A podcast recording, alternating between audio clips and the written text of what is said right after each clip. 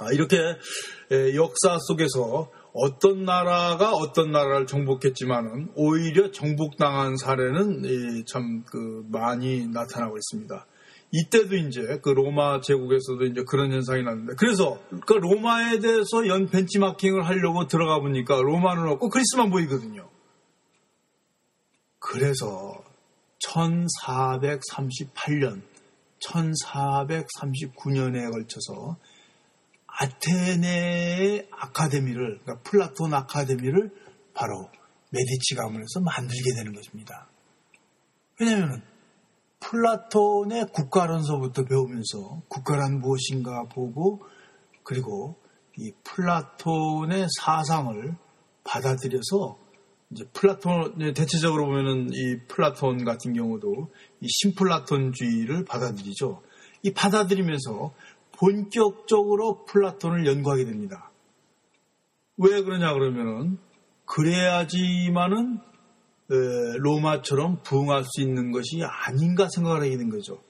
자, 이것이 여러분들이 알고 있는 르네상스의 그리스 로마의 부흥이라는 것이 이, 이것입니다.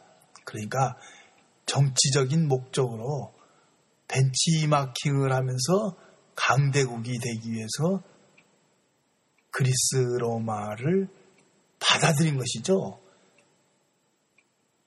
그, 그 당시에 그리스의 철학을 연구하고 그리스의 고전을 연구하면서 이 발달했던 학문이 바로 고전주의죠. 고전주의 또는 인문주의라고 합니다. 이것이 이태리어로 휴머니스트, 휴머니즘입니다. 그러니까 지금 우리가 얘기하는 인본주의라는 뜻이 아니라 원래 15세기에 사용한 이탈리아의 휴머니즘, 휴머니스트는 고전학자, 고전주의라는 뜻입니다. 그런데 16세기에 이 바자리레 등인가 이제 다른 학자들이 인문주의, 그러니까 고전주의, 그러니까 인문주의라는 개념으로 또 확장을 합니다. 그러니까 여러분들이 알고 있는 인본주의라는 말은 정확하게 서구에서 쓰기 시작한 것은 루소의 사회계약론 이후입니다. 그러니까 다시 말씀드리면 1700년대 말, 18세기 말서부터입니다. 무슨 말씀인지 아시겠어요? 그러니까 이, 이 어떤 사람이 어떤 진짜 참 역사를 전공한 사람한테 전공한 사람이 뭐 르네상스는 뭐 인본주의다 어? 또는 뭐 인문주의다 이렇게들 얘기를 하는데요. 엄밀하게 말해서 인문주의도 아니고 인본주의는 더욱 아니라는 얘기입니다. 왜 그러냐 그러면은 18세기 말서부터 쓰던 용어를 뒤집어 가지고서 다시 덮어서 그 전혀 그 언어를 사용하지 않았던 5세기의 사항을 덮어버린 것이죠. 정말 이건 끔찍한 일 아닙니까? 아직도 학교에서는, 한국의 대학에서는, 한국의 미술사가들은 르네상스는 뭐 인문주의, 인본주의다, 뭐. 자, 르네상스 미술은요, 철저하게 신본주의 미술입니다. 인본주의라는 게 없어요. 그 다음에 르네상스에서 시대에 비롯됐던 것은 몇몇 국가에서 인문주의, 그리스 고전을 연구했던 인문주의가 발전했던 것이지 지금 여러분들이 쓰는 인문학 개념의 인문이 아닙니다. 참 넌센스죠. 물론 르네상스는 이 지금 여러분들이 보시는 이 르네상스 이 그리스를 갑자기 받아들여서 그리스를 연구하면서 그리스 신화를 가지고 접시를 만들어 장식을 하고 타피스트리를 만들어서 궁궐에 장식을 하고 갑자기 또 교황이 그 라파엘한테 아테네 학당을 그리게 해가지고서 자기 집무실에다가 아테네의 피타고라스로부터 아리스토텔레스, 플라톤, 전 철학자들을 다 그리게 하고 말이죠. 이런 것들이 일어났던 것은 이태리에서 몇몇 도시에 지나지 않습니다. 다른 도시는 이렇게 그리스를 연구하거나 그리스에 대한 주제가 나타난 것이 별로 없어요. 참 정말 그 이뭐 침소봉대도 아니고요. 침소봉대도 아니고 장님이 게임하는 것도 아니고 자, 이것이 르네상스의 본질입니다. 그러면은, 자, 우리 다시 영국으로 가보시죠. 이 방은 영국의 방입니다. 자, 여러분 보세요. 누가 있습니까? 자, 이 사람은 헨리 7세고, 저 사람은 헨리 8세입니다. 헨리 7세는 1400년대 말에 이제 헨리 8세의 아버지고, 자, 여기 영국이 그 제시한 전시관에 써 있죠? 영국의 르네상스가 언제라고 써 있습니까? 1500년에서 1600년이죠. 그죠? 자, 이렇게 영국은 자기네들이 르네상스를 1500년에서 1600년대라고 정의하고 있습니다. 그러니까 르네상스가 이태리에서는 그 피렌체에서 하던 르네상스는 사실상 있죠. 피렌체 르네상스는 사실상 1492년으로 끝나버립니다. 왜냐하면 그때 프랑스가 와서 점령을 당해버렸기 때문입니다. 프랑스의 섭정 시대가 되거든요. 프랑스에 와서 점령이 되었을 때 바로 그 이 피렌체 앞에 세워졌던 그 다비드는 팔이 잘리고 부서져서 지금 다시 보수한 것인데요. 그런 순환을 겪게, 되고 로마 같은 경우는 1527년에 신성 로마 제국의 카를 5세 위에서 침략을 당해서 무차별 유린을 당합니다. 1527년에요.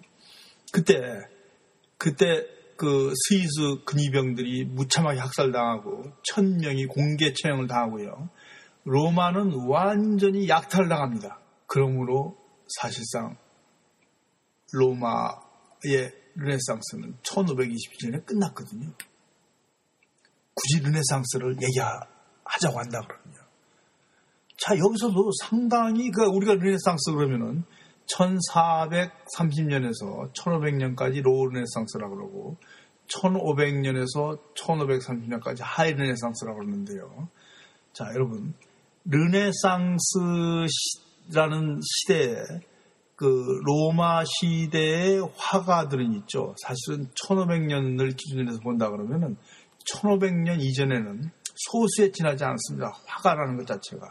즉 그림을 전혀 그리지 않았다는 얘기예요. 미술 미술에 미술에 이게 없었다는 얘기입니다. 로마에서는 1500년 이전에는요.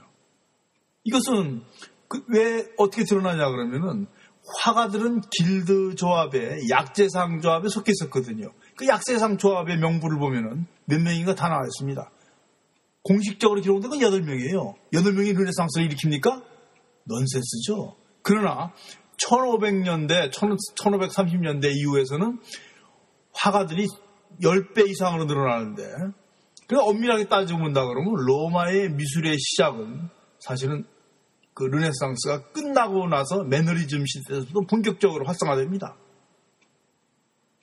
이것도 역사상의 중대한 결점인데 그 르네상스를 연구하는 학자들이 지금 진짜 참 뭘 하고 있는지 도대체 무슨 소리를 하고 있는지 정말 모르겠어요 전. 정말 한심합니다. 학교에서 주는 월급 받고 그 이 잘 알지도 못하는 지식을 가르치는 교수들 보면요. 정말 참 이 진짜 참 끔찍해요. 제가 여기서 이제 수업을 시켜서 저희 그 작은 그 학교지만은 수업을 시켜서 대학원도 서울대 대학원도 금년에도 보내고 작년에도 보내고 했는데요. 학생들에게 이제 수업받은 내용들을 그 듣고 또 교수들의 얘기를 들어보면 정말 참 그 서울대 대학원 같은 경우도 정말 한심하고 끔찍할 지경으로 무식합니다. 이, 이, 이거 정말 큰 그 문제입니다. 젊은 여러분들이 정말 해야 될 일이 많습니다. 그 한국의 그 인문학이나 그 일반 사회과학 과학 같은 경우도 보면은 학문적인 질적 수준이 상당히 낮습니다. 정말 상상할 수 없을 정도로 현재 그 강단에서 가르치고 있는 교수들이 그 지금 수준 이하라는 것을 알 수 있는데 그 여러분들이 이제 열심히 배우고 가셔서 이런 현실들을 만회해 주시길 정말 그 진심으로 빕니다. 자, 다시 영국의 르네상스 미술을 살펴봅시다. 그러니까 영국에서 얘기하는 것은 이렇게 실질적으로 그 르네상스가 지난 1500년에서 1600년대 사이 100년간을 잡고요.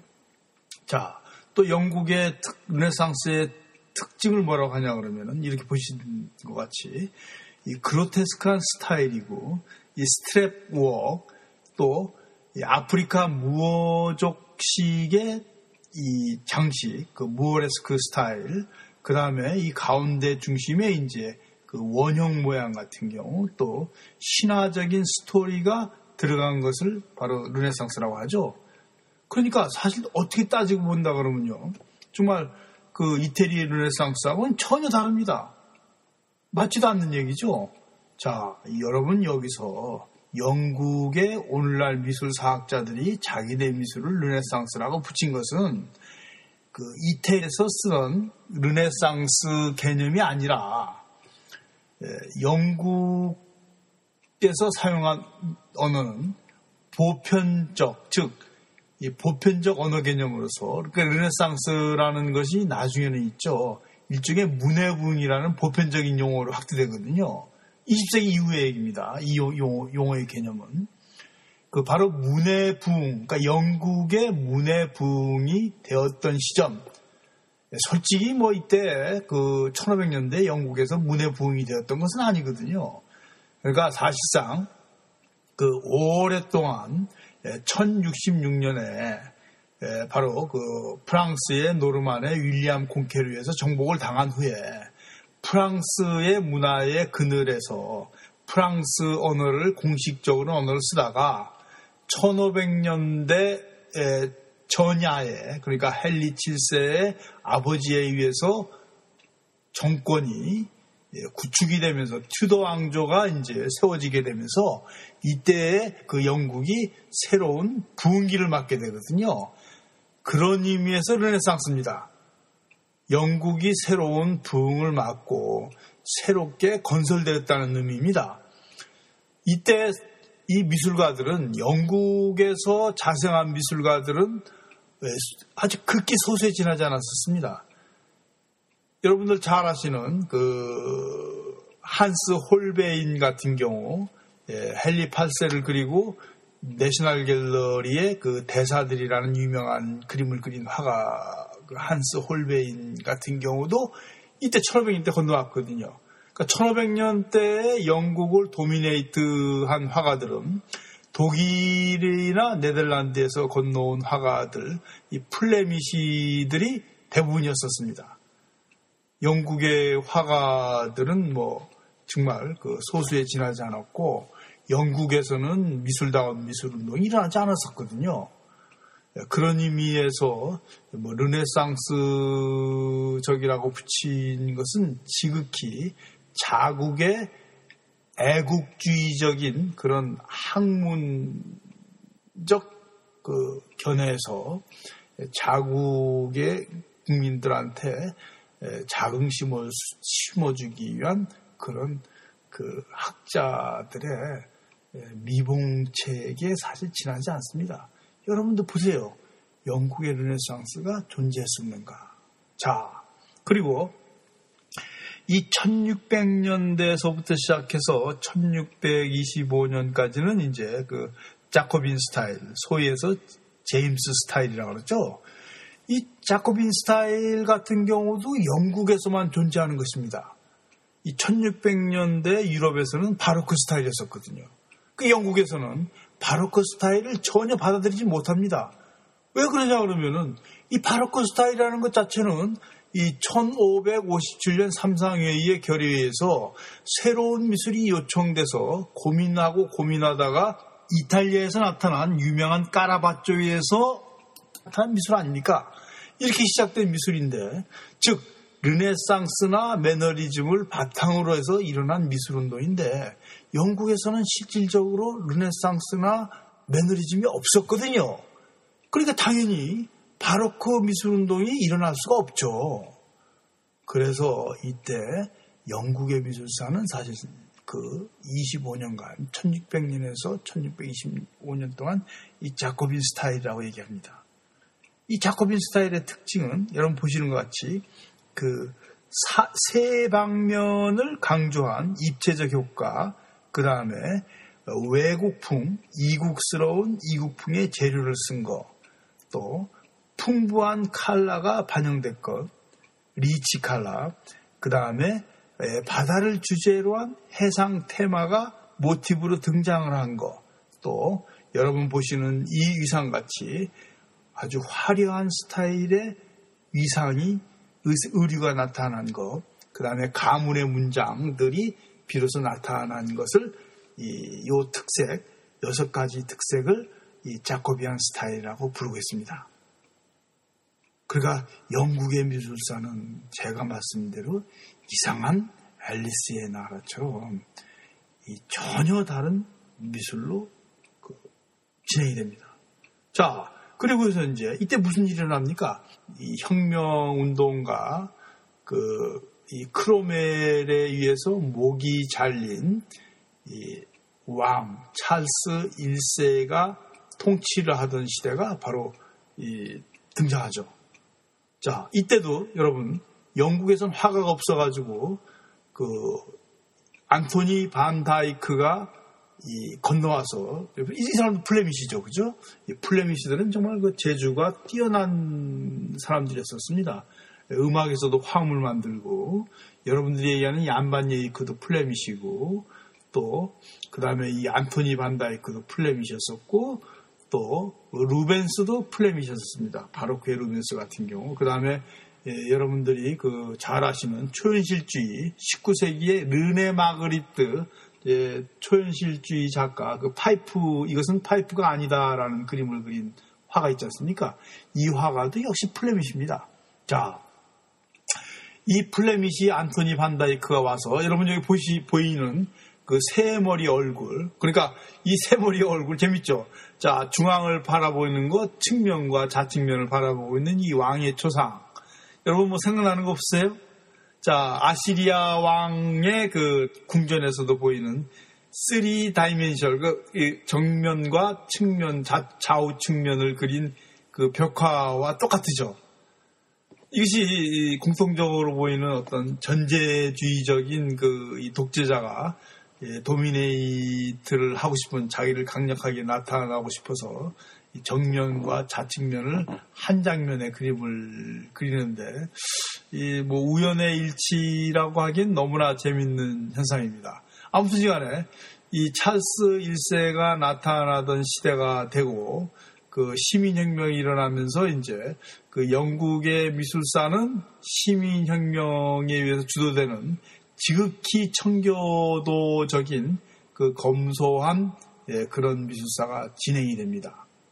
자, 그러니까 영국은 이 정말 이 전혀 다른 시대로 진행이 되는데 그리고 이제 이 크로멜이 죽고 나서 다시 그 찰스 1세의 아들인 찰스 2세가 이제 왕위에 오르면서 이제 다시 그 프로파간다 미술로 왕정 복고를 위한 왕정 복고 미술로 진행이 됩니다.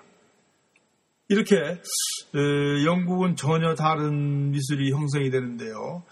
이때 이제 그 1600년대 말서부터 어, 영, 그 유럽에서 진행된 바로크 스타일이 들어오고 또 곧이어서 등장했던 로코코 스타일이 쏟아져 들어오면서 그 유럽의 문물을 본격적으로 받아들이면서 음, 흉내를 내기 시작합니다. 영국의 미술사는 이렇게 진행이 됩니다. 그리고 그, 이로, 그 이후에 이제 네오 신고전주의라든가 그 다음에 또 중국 스타일 또는 고딕을 다시 이제 그 리바이벌 그 재부흥하는 시대로 들어서게 되고 그러면서 이제 진행된 그 미술사는 서구의 그 유행을 받아들이면서 그러, 진행이 됩니다. 자, 중요한 것은 영국이 여러 번 미술사를 지고 세계 문화사를 리드해 나갈 찬스가 있었는데도 불구하고 놓쳤다는 것입니다. 자, 첫 번째 비극은 바로 라파엘 전파의 비극이죠. 예, 사실 예, 그 미술을 바라보는 서구의 전통 아카데미적 입장은 사실은 알베르티에 의해서 그 세워진 것입니다.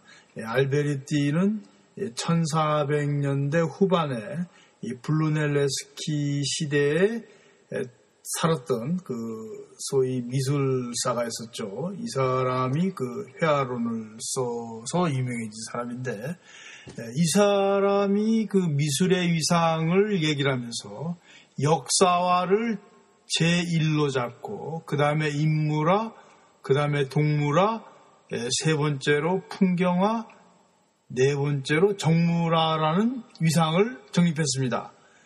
이 미술에 대한 주제로 미술의 가치를 평가하는 기준이 바로 세잔느 시대까지 인상파까지 프랑스 아카데미나 영국 아카데미에서 그대로 존속하게 됩니다. 바로 여기에서 문제가 발생하는데 즉 1800년대 낭만주의의 유명한 기수인 영국의 터너와 존 콘스타블이 활약하고 있었죠. 이때 사실은 터너는 21살이라는 약관의 Royal Academy 예비 회원이 되는데 그에 비해서 거의 동년배인 뭐 나이가 한 살밖에 차이가 안 나는 걸로 알고 있습니다만은 이 동년배에 해당하는 컨스타블은 50이 넘어서 아카데미에 가입을 하게 됩니다. 무슨 얘기냐면은 이 사람은 20 몇 년간을 인정을 받지 못했습니다. 영국에서.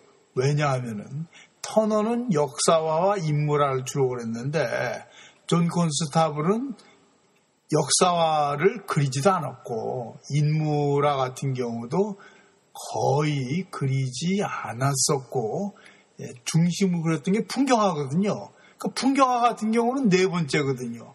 즉 아카데미에서는 그림으로 취급을 하지 않았습니다. 그런데 그 프랑스에서는 상당히 진보적이었었죠. 이때 그 바르비종파가 싹이 틀 무렵인데 이 존 컨스타블은 프랑스의 Le Salon전에서 은상을 받습니다. 이때 드라크로아가 바로 컨스타블의 그림을 보고서 감격을 해가지고서 자기 그림을 즉석에서 고치는 그런 그, 이 광경까지도 벌어질 정도로 프랑스에서는 존경을 받고, 프랑스에서는 많은 추종자를 만들어냈습니다. 그러니까 프랑스에서는 이때 이 풍경화에 대한 인식이 새롭게 싹이 듣고 진보적 화가들은 풍경화를 그리기 시작합니다. 그 사람들이 바로 루소, 그 다음에 코로, 밀레 등 이 쟁쟁한 바르비종 파가 나타나고 이 바르비종에 이어서 사실주의가 싹이 트고 사실주의에서 인상파가 싹이 트죠. 자, 그런데 이 터너가 사실은요, 말년에 풍, 이 풍경을 주로 그리면서 인상파적인 그림을 그리고 사실상 그 모네한테도 지대한 영향을 미쳐서 인상파를 싹이 트게 한 씨앗이 됐습니다. 그런데 영국에서는 터너의 말년 작품을 인정을 하지 않았습니다. 심지어는 컨스타블 같은 사람도 왜 터너는 그림을 그리다 말지? 이렇게 얘기를 했단 말입니다. 음? 또 그 후배들 같은 경우 로얄 아카데미의 후배들은요 터너하고 콘스타블을 인정을 하지 않았습니다. 그래서 이 사람들이 모여서 그 터너하고 콘스타블을 쫓아갈 것이 아니라 네?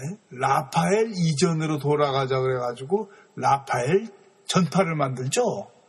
1848년의 일입니다.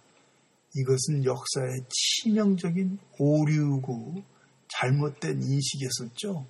그래서 대영 제국이 경제와 파워로 세계를 제패하고도 여기서 많은 미술사학자들을 배치, 배출하고 미술사라는 말을 처음으로 사용했음에도 불구하고 영국에서는 세계 문화사를 쓰지를 못했습니다. 몰락한 프랑스한테 바로 넘기다, 넘겨주고 말았죠. 정말 한심한 일이 영국에서 일어난 것입니다. 다음에 두 번째로 일어난 것은 바로 그 대전시에 대한 Great Exhibition 1851년하고 1850년에 프랑스 아카드 프랑스의 대박람회하고 파리에서 개최된 대박람회하고 영국에서 일어난 Great Exhibition인데 이때 프랑스에서는요 세계 무역박람회를 열면서 세계의 문화를 겸손하게 받아들이고 그 쏟아지는 문화를 합해서 새로운 문화로 창출하는 기회로 잡습니다. 그런데 영국은 세계 문화를 끌어놓고 자기 문화의 우월성을 강조하는 예, 자기 도치적인 전시회로 만들고 맙니다. 그러니까 문화를 어떻게 받아들이느냐에 따라서 달라지는데 이것이 두 번째로 영국 문화사가 영원한 아류로 전략하게 되는 계기가 됩니다. 마지막 세 번째로는요. 블룸스버리 그룹의 실책인데요. 저희가 그동안 이 블룸스버리 그룹들이 모여서 회의를 하고 놀던 그 자리에서 열린 강좌를 20여일 개최했습니다.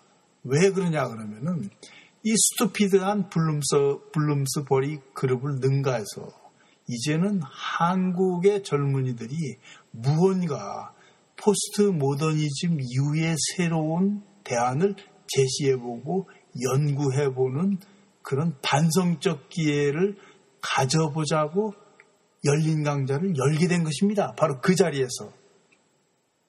자, 블룸스버리 그룹은 이 정글북을 쓴 포스터, 유명한 시인인 버지니아 울프, 버지니아 울프 언니인 그 화가 바네사벨, 그 다음에 버지니아 울프 언니의 그 형부인 언니의 남편인 예, 클라이브벨 미술 평론가죠.